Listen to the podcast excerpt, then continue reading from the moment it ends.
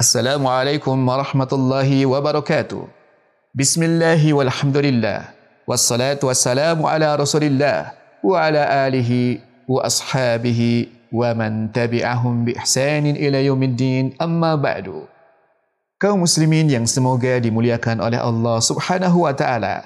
Marilah kita lanjutkan kembali tentang sejarah hidup dan perjuangan Rasulullah sallallahu alaihi wasallam yang disarikan dari kitab Ar-Ruhiqul Makhtum karya Syekh Sofiur Rahman Mubarak Furi. Sejarah yang akan saya bawakan pada kesempatan kali ini adalah tentang Perang Khaybar bagian yang pertama. Perang Khaybar terjadi pada bulan Muharram tahun ke-7 Hijriah. Khaybar adalah kota besar yang dikelilingi oleh benteng dan perkebunan berjarak 86 km dari utara Madinah. Sebab-sebab peperangan Setelah perjanjian Hudaybiyah, Rasulullah sallallahu alaihi wasallam hanya tinggal berkonsentrasi untuk mengatasi kaum Yahudi Khaybar yang selama ini menjadi pusat makar dan provokasi yang selalu mengacaukan keamanan bagi kaum muslimin. Maka di akhir Muharram, tahun ke-7 Hijriah, berangkatlah Rasulullah sallallahu alaihi wasallam ke Khaybar. Sebelum berangkat, Rasulullah sallallahu alaihi wasallam berpesan agar yang ikut serta hanya mereka yang benar-benar hendak berjihad. Maka tidak ada yang keluar saat itu kecuali mereka yang ikut dalam Bai'atul Ridwan Jumlah mereka adalah 1,400 pasukan. Orang-orang munafik yang tidak ikut dalam perjanjian Hudaybiyah dilarang ikut oleh Rasulullah sallallahu alaihi wasallam. Hal ini dikisahkan oleh Allah Ta'ala di dalam surat Al-Fath ayat 15. إِذَا طَلَقْتُمْ إِلَى مَغَانِمَ لِتَأْخُذُوهَا ذَرُونَا نَتَّبِعْكُمْ يُرِيدُونَ أَنْ يُبَدِّلُوا كَلَامَ اللَّهِ قُلْ لَنْ تَتَّبِعُونَا كَذَلِكُمْ قَالَ اللَّهُ مِنْ قَبْلُ فَسَيَقُولُونَ بَلْ تَحْسُدُونَنَا bal kanu la yafqahuna illa qalila. Orang-orang badu yang tertinggal itu akan berkata Apabila kamu berangkat untuk mengambil harta rampasan perang biarkanlah kami. Niscaya kami mengikuti kamu. Mereka hendak mengubah janji Allah.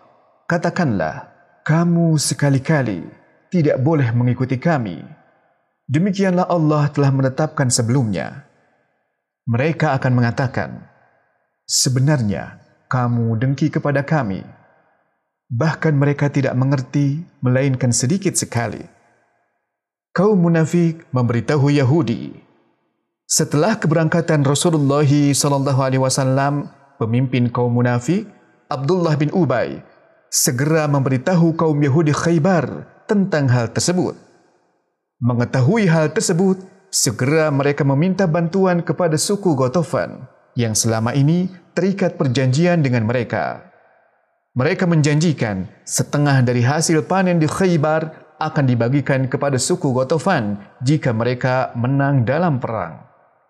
Maka berangkatlah suku Gotofan untuk memberikan bantuan kepada Yahudi Khaybar Namun di tengah perjalanan, mereka mendengar isu bahawa pasukan Rasulullah sallallahu alaihi wasallam akan menyerang perkampungan mereka sepeninggalan mereka.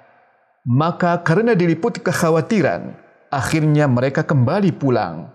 Di tengah perjalanan, seorang sahabat Amir bin Al-Aqwa menyenandungkan sebuah syair untuk memberikan semangat. Allahumma laula anta mahtadaina wala tasaddaqna wala sallaina.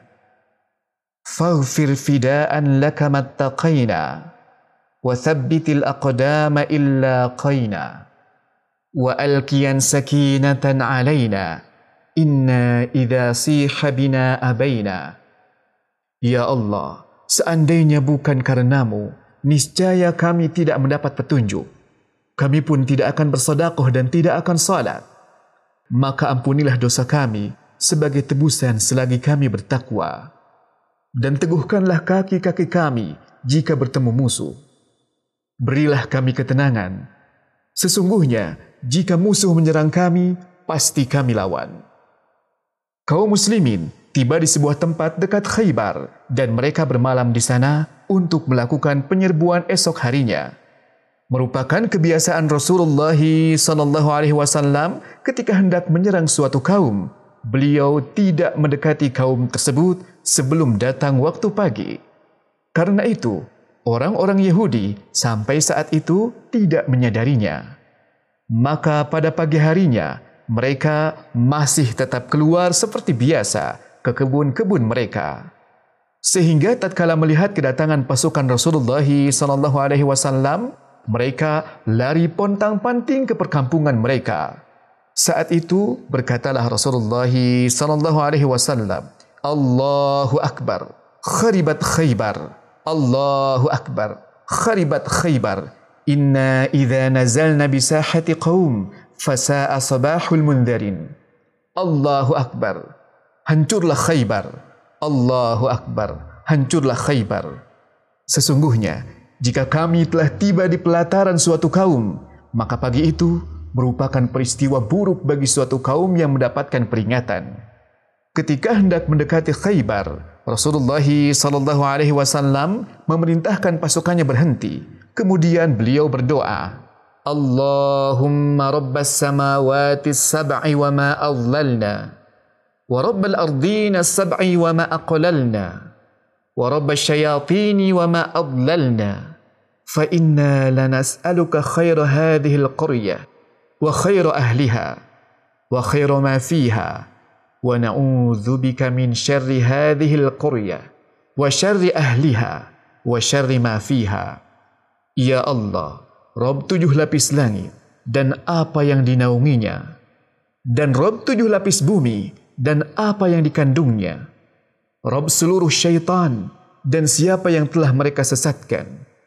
Sesungguhnya kami memohon kepadamu kebaikan negeri ini dan kebaikan penghuninya, dan kebaikan yang ada di dalamnya, dan kami berlindung dari keburukan negeri ini dan keburukan penghuninya dan keburukan yang ada di dalamnya. Lalu beliau memerintahkan pasukannya untuk maju dengan menyebut nama Allah. Ikhwah dan juga akhwat, a'azani Allah wa iyyakum. Demikian yang bisa saya sampaikan pada kesempatan kali ini. Mudah-mudahan bermanfaat. Wassalamualaikum warahmatullahi wabarakatuh.